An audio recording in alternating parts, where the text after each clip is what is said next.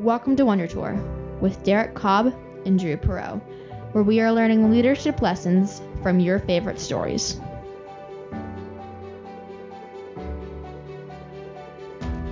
Hi, I'm Brian Nutwell, And I'm Drew Perot. and we are on a journey to become better leaders by touring fantastic worlds and inspiring lore by going on a wonder tour. We connect leadership concepts to story context because it sticks to our brains better. You can find out more at wondertourpodcast.com.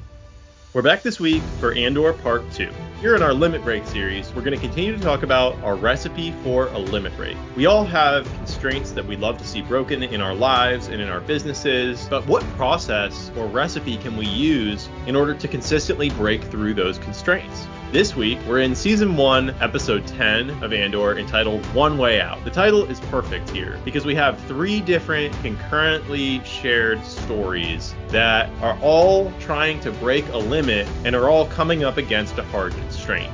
So the obvious one is the prison break scenario, where we have Andor's dissatisfaction with this state he's in, in this prison colony, where he is starting to buy into a larger mission, or at least is starting to become more anti-empire as he sees how the empire is treating its constituents. He has this realization moment where he comes to understand that they're never going to let any of these people out of the prison he wants to create alignment with the other prisoners so that they can initiate a limit break where they'll need to pay a cost in order to break through a limit, which will inevitably create a balance of the internal and external worlds in order to release the flow. We also see our mountaintop moment where we have Luthen working with the rebel spy in the ISB, Lonni, and we see Luthen really talking about what costs need to be paid in order for the rebellion to break through limits and achieve this flow. Thanks for joining us in part two of Recipe for a Limit Break. Welcome to Wonder Tour. Getting good? This is Brian. I'm back here with Drew talking about Star Wars Andor. So, to frame this up, a little bit of a sidebar. One of the things I love about this series is we get a kind of a, a glimpse under the hood of the Empire as not just, you know, mustache twirling villains, but this ruthless yet hyper competent bureaucracy. I love the Colonel Yularen character who's sort of running his team of the internal, the ISB agency in a fairly skillful combination of discipline and sympathy and focus on the mission. I love that that creates the constraints that we're trying to rebel against, right? The competence of the empire and the implacable nature of the way that they want to run the, the galaxy is sort of this very rigid framework. And so this creates some very clear barriers for our rebellion to be fighting against. And so the limit breaks that the rebellion is striving for are sort of exactly breaking out of this imposed artificial order. Well, I think it's really crucial that we start to see this organization of the empire here because we really don't see it this way in any of the movies, or at least we only see like a slight window into it. Because this, at least for me, makes the whole empire and the rebellion seem a lot more plausible. Because when you see it this way, you're like, oh, okay, I can see why Meero might buy into the imperial way of doing things, why she might become cynical that people are capable of governing themselves and that they're capable of doing the right thing given autonomy. And so maybe we should just have strict governance on people. And, you know, if we enforce it in a consistent way with a lot of structure to it, the way that we see the ISB being organized, you know, you can see certain personalities gravitating toward that. And at the same time, you can see the level of oppression that the people, even some of the imperial officers, recognize that they're doing. And so they do falter sometimes. It's not like they're all just standing up there and just, it's not like they're all just standing up there, taking orders, executing on them. They are questioning them sometimes. There is more of a human aspect to the Imperials than it might first seem, at least in the original trilogy. Well, and we see a lot of people paying personal costs to achieve their goals, right? And so, one of the things that's really cool about this, when we talked about the heist episode, right? The heist is a singular event that happens sort of spectacularly. And then the prison break that Andor ends up involved in, you know, he's falsely imprisoned and he's, you know, he's he's he's got good reason to want to get out. But the prison break is sort of a singular, spectacular limit break. But at the same time, we see two other characters. We see Mon Mothma as a senator who is publicly quite what we would call probably liberal and privately funding the rebellion. And then we see Luthen, who is publicly sort of a dilettante antiques dealer and is privately kind of driving the rebellion. We see both of them working on a different kind of limit break, which is not a singular event, an achievement, a level up, but a sustained effort to bring about more and more people aligning around their mission, aligning around their way of behavior, about trying to create this change that they see in the universe. And they share a goal. They're both trying to have this rebellion that unlocks the rigidity of the empire. And one of the things we see about it for both of them is this incredible loneliness, the incredible isolation that comes from committing all of yourself to a purpose and not necessarily having the team around you because it's not like you're just going to go do the one thing and because you can't trust who to talk to in their heavily dramatized situation. But that sensibility of the loneliness of the leadership, partly because it's inherently isolating and partly because of the level of commitments that's required for this scale of a mission, this scale of a purpose, we see that drawn really clearly in these characters. So what is what strikes you about this, Drew? I think why I love this episode was the concentric circles. You know, I love to see the concentric circles. I love to see the mapping of different ideas onto each other where if you're a little bit of a detective and even sometimes when you're just passively watching you can start to connect all the dots together that these different story beats are pointing to a greater wisdom that we're trying to uncover, which it's perfect for Wonder Tour when you see that here. Maybe we should go back through the limit break recipe here. I know I kind of went through it quickly in the intro, but I think it's too good not to take us through the limit break recipe as we kind of talk through the prison break narrative.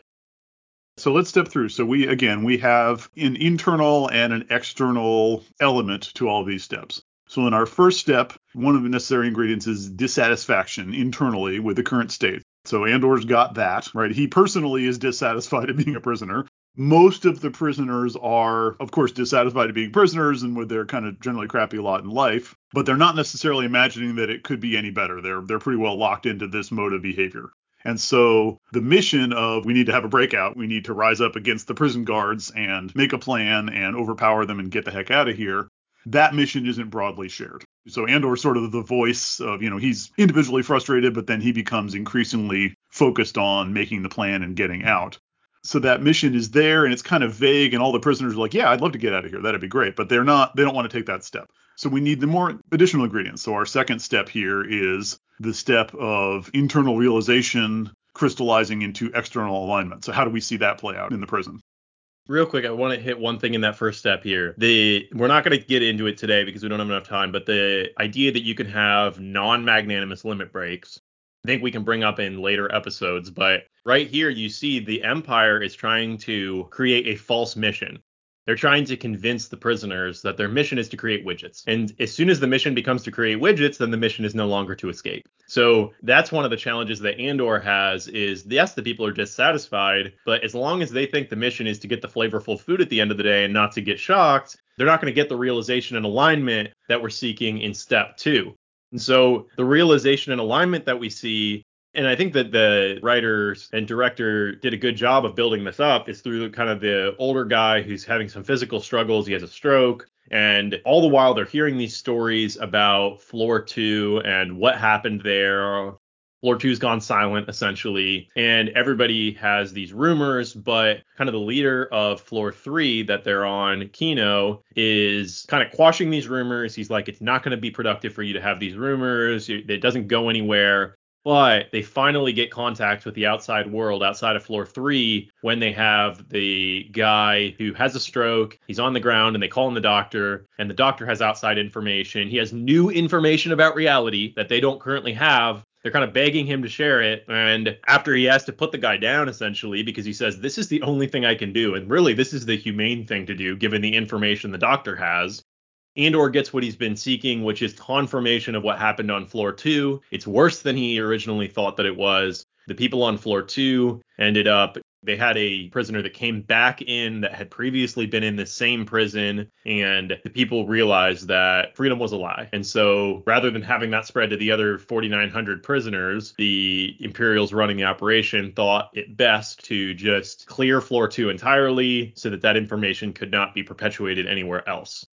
And so that realization that happens there creates alignment between Kino and Andor, which then creates alignment with the other prisoners, which makes way for step three for us, Brian. So the we're not actually going to get out of here after our prison terms are over sort of contributes to more dissatisfaction, crystallizes the mission, gives them the realization that they have to and that they potentially can disrupt. They have a proposed plan. And so now you have all the prisoners in this one cell block willing to participate in the breakout effort.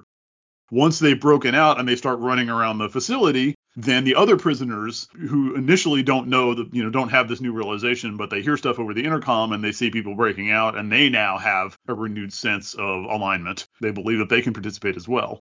But in order to get there, we've got to go to our third step, which is the internal change is the paying the cost, or like you said, potentially realizing the cost if you want to use a financial term.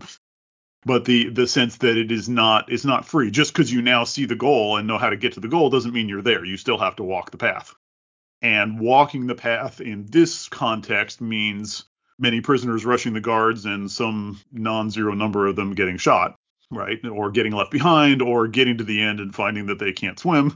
But if you have enough alignment with the mission, if enough people are willing to pay the cost, then you can overcome the constraints and you get the breakthrough. In this case, the constraints are the guards and the structure of the prison, and the breakthrough is the prisoners then having control of the facility and having the freedom to leave.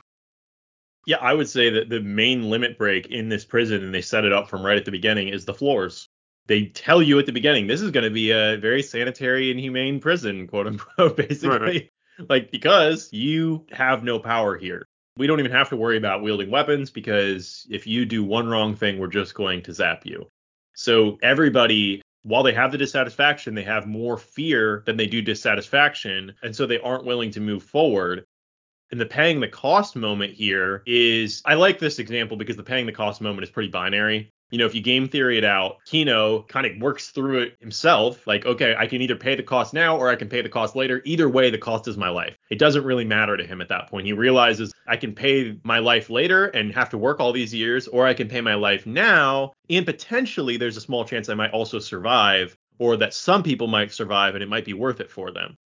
In previous episodes, we've talked about the different types of costs that you can pay. In this episode, we're not there yet. We're just using this prison break scenario because the cost is very plain. The cost is your life. You can game theory it out all you want. You're going to pay your life either way. So why not pay it now and have a chance of escaping and breaking through this limit and the breakthrough occurs when a combination of their leader, who's really Andor in this situation, even though Kino's the head of the prisoners, breaks the pipe, gets the water to flow out onto the floors. The prisoners, you know, the people initiate the limit break. You have the two guys who start to fight. You know, they know that they're probably going to be the first people to get shot, but they're willing to do it.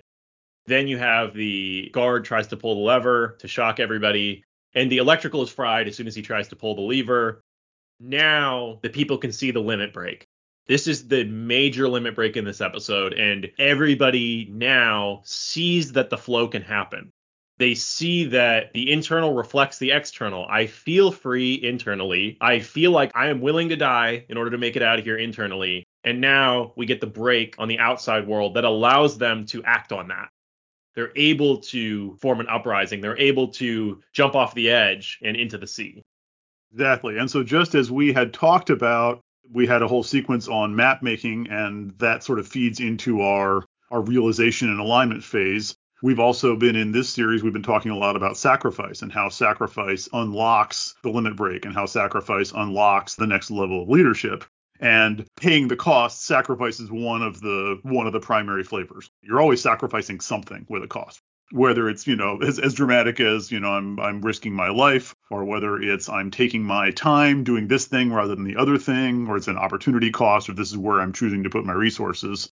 You're always sacrificing and the sacrifice is always proportional to the scope of the breakthrough the scope of the change you're trying to see in the world the scope of the dissatisfaction you have with the world. So again the prison break is a is a binary singular event limit break.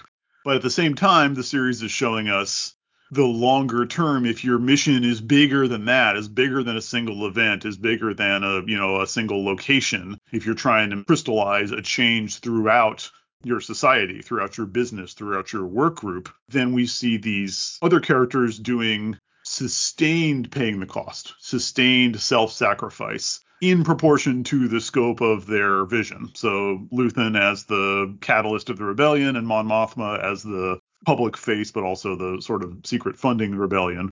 They're both sort of enduring personal costs, emotional costs, and stress and anxiety, and just putting all of their time into this one thing that is not very rewarding, right? That's not giving back to them. Even when they have incremental victories like the Aldhani heist, Luthen's not looking at that as, yay, we won. He's looking at that two or three layers deep as we did this thing which will cause the empire to overreact, which will get more people aligned with us.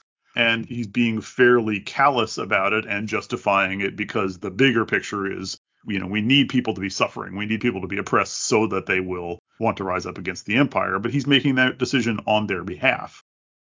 Well, he wants them to reach that first stage, right? It's like once you reach a limit break, it starts to compound and it can create other limit breaks. And a rebellion is many, many, many limit breaks that are all kind of compounding. It's like this magnanimous revolution bottom up. And you can't reach the next limit break until there's enough dissatisfaction and alignment to your mission. And until people are willing to pay a cost, there won't be another limit break until there's enough money, enough ships, enough people, enough yeah. everything, enough blue enough, milk. Enough, enough, yes, enough dissatisfaction, enough in alignment. Like all these things have to line up. So, so let's talk about our mountaintop moment then here, because what we see is because this requires sustained effort, even if you're bought into the mission, it can be very painful. You can you can be like, hey, haven't I given enough, right? Or you know, is there a way off of this merry-go-round? And so in our mountaintop moment at the end of episode 10 here, we see a conversation between Luthen, who's this sort of shadowy figure that's been leading the rebellion from behind the scenes, and Lonni, who's an ISB officer who we didn't realize until this moment was the mole for the rebellion, who's been feeding them information and helping to kind of, you know, he's a double agent on behalf of the rebellion. He's demanding a meeting in person with Luthen, and they have this conversation at the top of the elevator shaft about sacrifice, about paying the cost. So what do we see here, Drew? I couldn't not propose that we do this mountaintop moment because it's just kind of this I don't I'm trying to think of what the word to describe this moment is, but this moment is super real even in the face of the prison break and the death and everything that happens there. This moment seems even more real where you have this guy who you're just starting to empathize with Lonni, who's scared and he has his family ties that he's trying to protect. And so you immediately are like, yeah, like maybe we should let Lonni go. Is there a way that Luthen can protect him or can like, you know, bring him fully onto the rebellion or something like that? And then you get Luthen, who, like you said, is the leader of the rebellion pretty clearly at this point. And he's the conductor of the train, and he's like, I'm sorry, but no. I know that you feel like you've paid enough, but you think that the Aldhani heist was the limit break. That's not the limit break at all. There's there has to be many more limit breaks for us to win here. And if we're going to be able to scale this operation, you have to be willing to give more. And then you have Lonni who's saying to Luthen, well, what are you sacrificing? What cost have you paid? And you get this awesome monologue. Yes, and I love this moment because this this is like you said, this is a very real moment. If you're in this situation as a leader and you're demanding something of someone or they're asking for a break and you're doubling down on their workload, right? Whether it's out loud or not, they're going to ask you the question like, "Okay, you're asking me to work that hard. What are you doing? What are you sacrificing?" is what Lonni asks in this scene. But that's a real question. The people that work for you, the people that work with you, especially if you're not a manager but a change agent, if you're only working through influence, they'll look at you and they'll be like, you know, you're asking me to change the way that I'm doing my job, to take on extra work, to take on uncertainty where I might fail because I don't know how to do the new thing, to take on the ridicule or the questioning of my supervisors. Like, what's your stake in this game? Why do why do I trust that you believe in this mission or this change? So is this uh have you been in on one or the other side of this conversation? Yeah, I've definitely been on the side of this where you get a lot of good talk out of a leader, like they want to engage in the transformation and they believe in the cause, but the action just isn't there to align with it. You get the team kind of questioning, um, should I really sacrifice for this? Should I pay a cost if the only cost that the leader who's asking me to pay the cost is paying is lip service? Just to be frank, that's an easy trap to fall into when a leader gets really busy or when a leader has too much responsibility. They can easily fall into asking somebody to pay a cost. And even if they are willing to pay that cost themselves internally, sometimes you have to show the team that you're willing to pay that cost. You can't leave it up to the team to decide, like, oh, are they willing to pay the cost or are they not? And that's what Luthen does here, right? He comes in and he says, you think you paid a cost? It's like, I don't have a family. I don't have any of this stuff. I have no future. Basically, like he says everything, but like, I know at some point I will die for this rebellion. I'm just going to try to stay alive long enough to light the spark, to work the bellows a little bit longer. Right. Yeah. And that statement of the leader taking the opportunity to say, I'm all in and to show I'm all in can be the leader charging into the breach first, like we see in the prison break, or it can be like the you know the Elon Musk at Tesla like I believe so much in the future of electric vehicles that I'm putting my personal fortune into funding this company and you know where I'm either going to be absurdly wealthy or you know or broke at the end of this. If you can see the leader committing themselves at that same level then it puts a lot of pressure on everyone else but it also gives them confidence that they'll have a team that they'll have the leader that somebody's going to be there with them trying to make it happen and it can go the other way. I have absolutely been on teams where there's been somebody on my team that had an, a sense of purpose or an, an, idea about where we could go and was so committed to it that they inspired everybody else, including me, like, oh, wow, yeah, I got to step up. Like, this is a real thing, but I got to honor their effort with my own. And even like just for, you know, working when we first started working together with you, when I was became aware of you and Derek and all the things that you were doing, oh, these guys are doing it. Like this stuff is happening out there on the floor in real work groups. We should do more of that. We should find a way to connect those dots because it's those examples are already evident, and that's really powerful.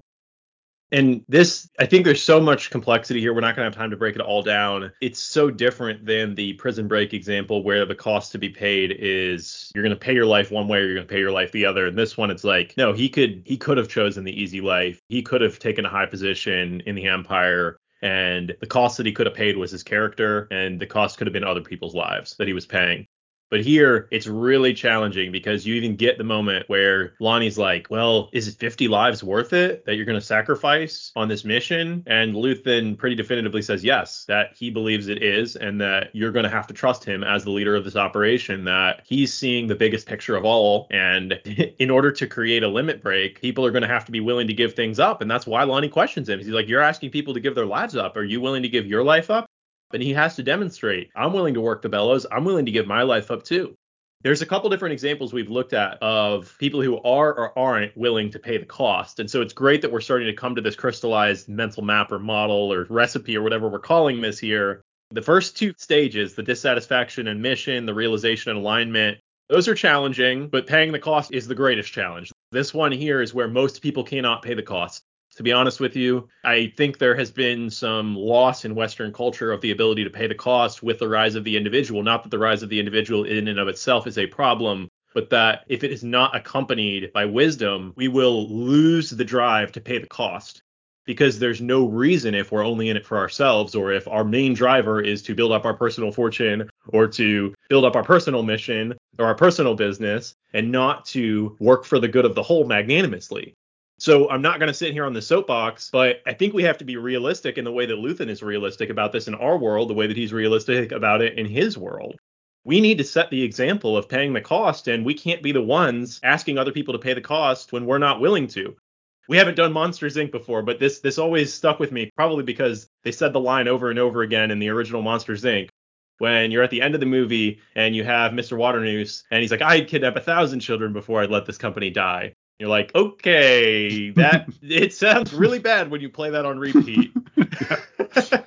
yes. Yeah, absolutely. But that's why there's the elements of the magnanimous leader, right, that we talk about is that it can't be about, you know, it, it's not about you, to go back to our Doctor Strange quote, right? Like, it's not about you. But the leader's participation and sacrifice and example of being committed is absolutely necessary, right?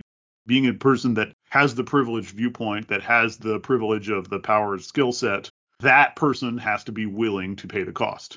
And so if we look at back at, you know, episodes that we've liked that we kind of talk about this, the really effective leaders, Gandalf in any of the movies, but especially the Hobbit movies, right? He's got the higher purpose. He's willing to do the mentoring. He's willing to let people kind of try and fail on their own. But he's there when it gets hard. Like he's there himself, swinging a sword and, you know, swinging his staff around when it gets hard in the Fast Five, we decided that Dom Toretto is somehow one of the most magnanimous leaders we've studied, right? Which was not what we expected coming out of that episode. there's none of those movies where he's not doing the thing himself, or he's not there on ground level as committed as everybody else. The Doctor Strange episode, where his solution to the entity attacking the world is to just sacrifice himself to die over and over and over again until the guy gets bored. That's paying the cost. Those are all these examples of how do you put yourself on the front line to demonstrate this is the kind of behavior that's going to be required. This is the kind of commitment. And now we're starting to put sort of a recipe around that. It's not just the sacrifice, but you have to have these other ingredients in place and you have to be paying the cost to make a breakthrough that is aligned with your mission and your dissatisfaction that is crystallized by your realization and the alignment of your energies and skills and people. And then we see the end state in all these beautiful, fantastic stories that we like to study, but the end state of the flow of now it's unlocked, now it's unleashed, now finally the external world and the internal mindset or skill set are aligned and working in harmony in this new pattern that's been introduced into the universe yeah, the magnanimous traits get carried on. That's the key about the flow. The flow is not Bilbo becomes the king of the Shire and now he has all this experience fighting dragons and he can protect the Shire. The flow is that the people that are tangential to the people breaking the limit now are empowered to go break another limit. And they're empowered to live on their own without being even if the original limit breaker dies, they could continue it theoretically and go break the next limit themselves because they've learned the magnanimous character traits that allow them to break the limits. I think the greatest example of that, Brian, you brought up some really good ones, is in The Dark Knight Rises. Talk about paying the cost. You literally get the Batman quote, not everything, not yet. We called that kind of the cornerstone magnanimous moment of the servant leadership revolution because it starts this flame where you see the other characters start to pick up and carry the flame themselves and they start to believe that they can break a limit themselves. And so you no longer at the end of the Dark Knight Rises need Batman anymore because you have a bunch of little Batmans who are doing the thing that Batman did and they're doing it even better than he did it potentially. And that's what we see here as well, right? It's like Andor's a flawed character, Luthen's a flawed character, just like we all are their goal is not to create a bunch of people who are just like them, who can pay the same cost that they paid in the same way. Their goal is to create wise people, magnanimous leaders who, when they are no longer here, will be able to carry on the mission. So maybe these elements, these ingredients that we found for the limit break are not so much of a recipe as a reaction, right? If you get to the flow then you're feeding back into an example of the mission. You're feeding back into the realization of what steps you could take. You're feeding back into clarifying the alignment that's required. And so it can sort of build on itself. Like that's what you want. If you try to create a change in the world, presumably your goal is that that change will happen more and more often, right? It may be it may be one prison break, right? But it may be other prisoners will have the same realization. It may be we've accomplished this one thing, but it may be We've transformed the way that this work group works, and suddenly this work group is flowing so well, is working so well that the other work groups are like, hey, what are they doing over there? That looks, you know, suddenly I'm dissatisfied with my state. Again, there's no point in forming a team just to form a team. The team is formed for a purpose, and the purpose is an external change in the world that can only be enacted or enabled by internal changes and by sort of harmonizing the people that are working on the mission with changes that need to happen. Man, you really brought up a good one there. You, the word reaction was key. Our limit breaks 99.999% reactions to other limit breaks. Is it just Batman starting the cycle of the limit break? Like we said, Batman is just carrying on what Alfred taught him. He's not inventing this. He's carrying on what other people have shown him and he's trying to scale it.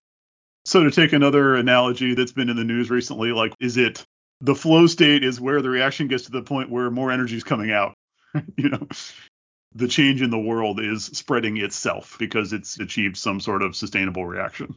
Yeah, at that point, it becomes a movement. nice. And the movement is critical, and that can be a whole nother series unto itself. We probably should wrap it up here, Brian. I was gonna say, let's land this plane. So, what do what do you got for our takeaways today?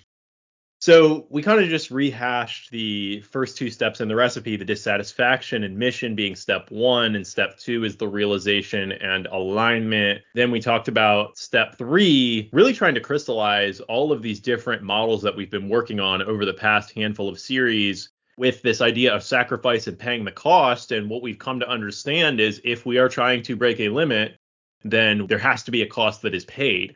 That cost can be a big bang cost, like we see in the prison break scenario, or that can be an iterative cost, like we see that Luthen and Lonni are having to pay every single day as they operate their lives.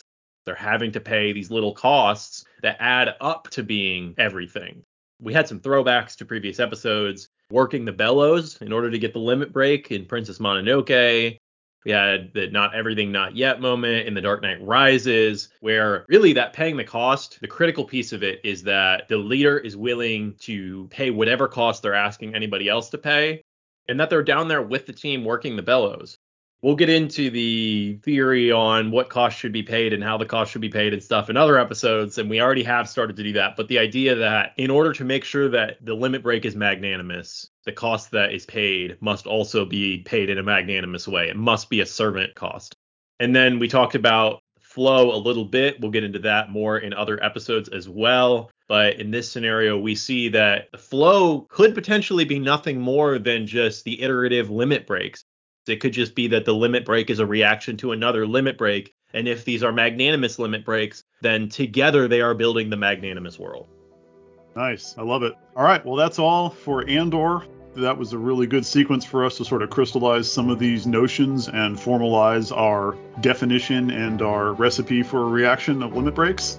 We're going to dive into that further next time. We're going to be back to the animated movie world we're going to spend some time with an explicitly philosophical animated movie, Inside Out. So we're looking forward to talking to you all again there. In the meantime, just remember, as always, character is destiny.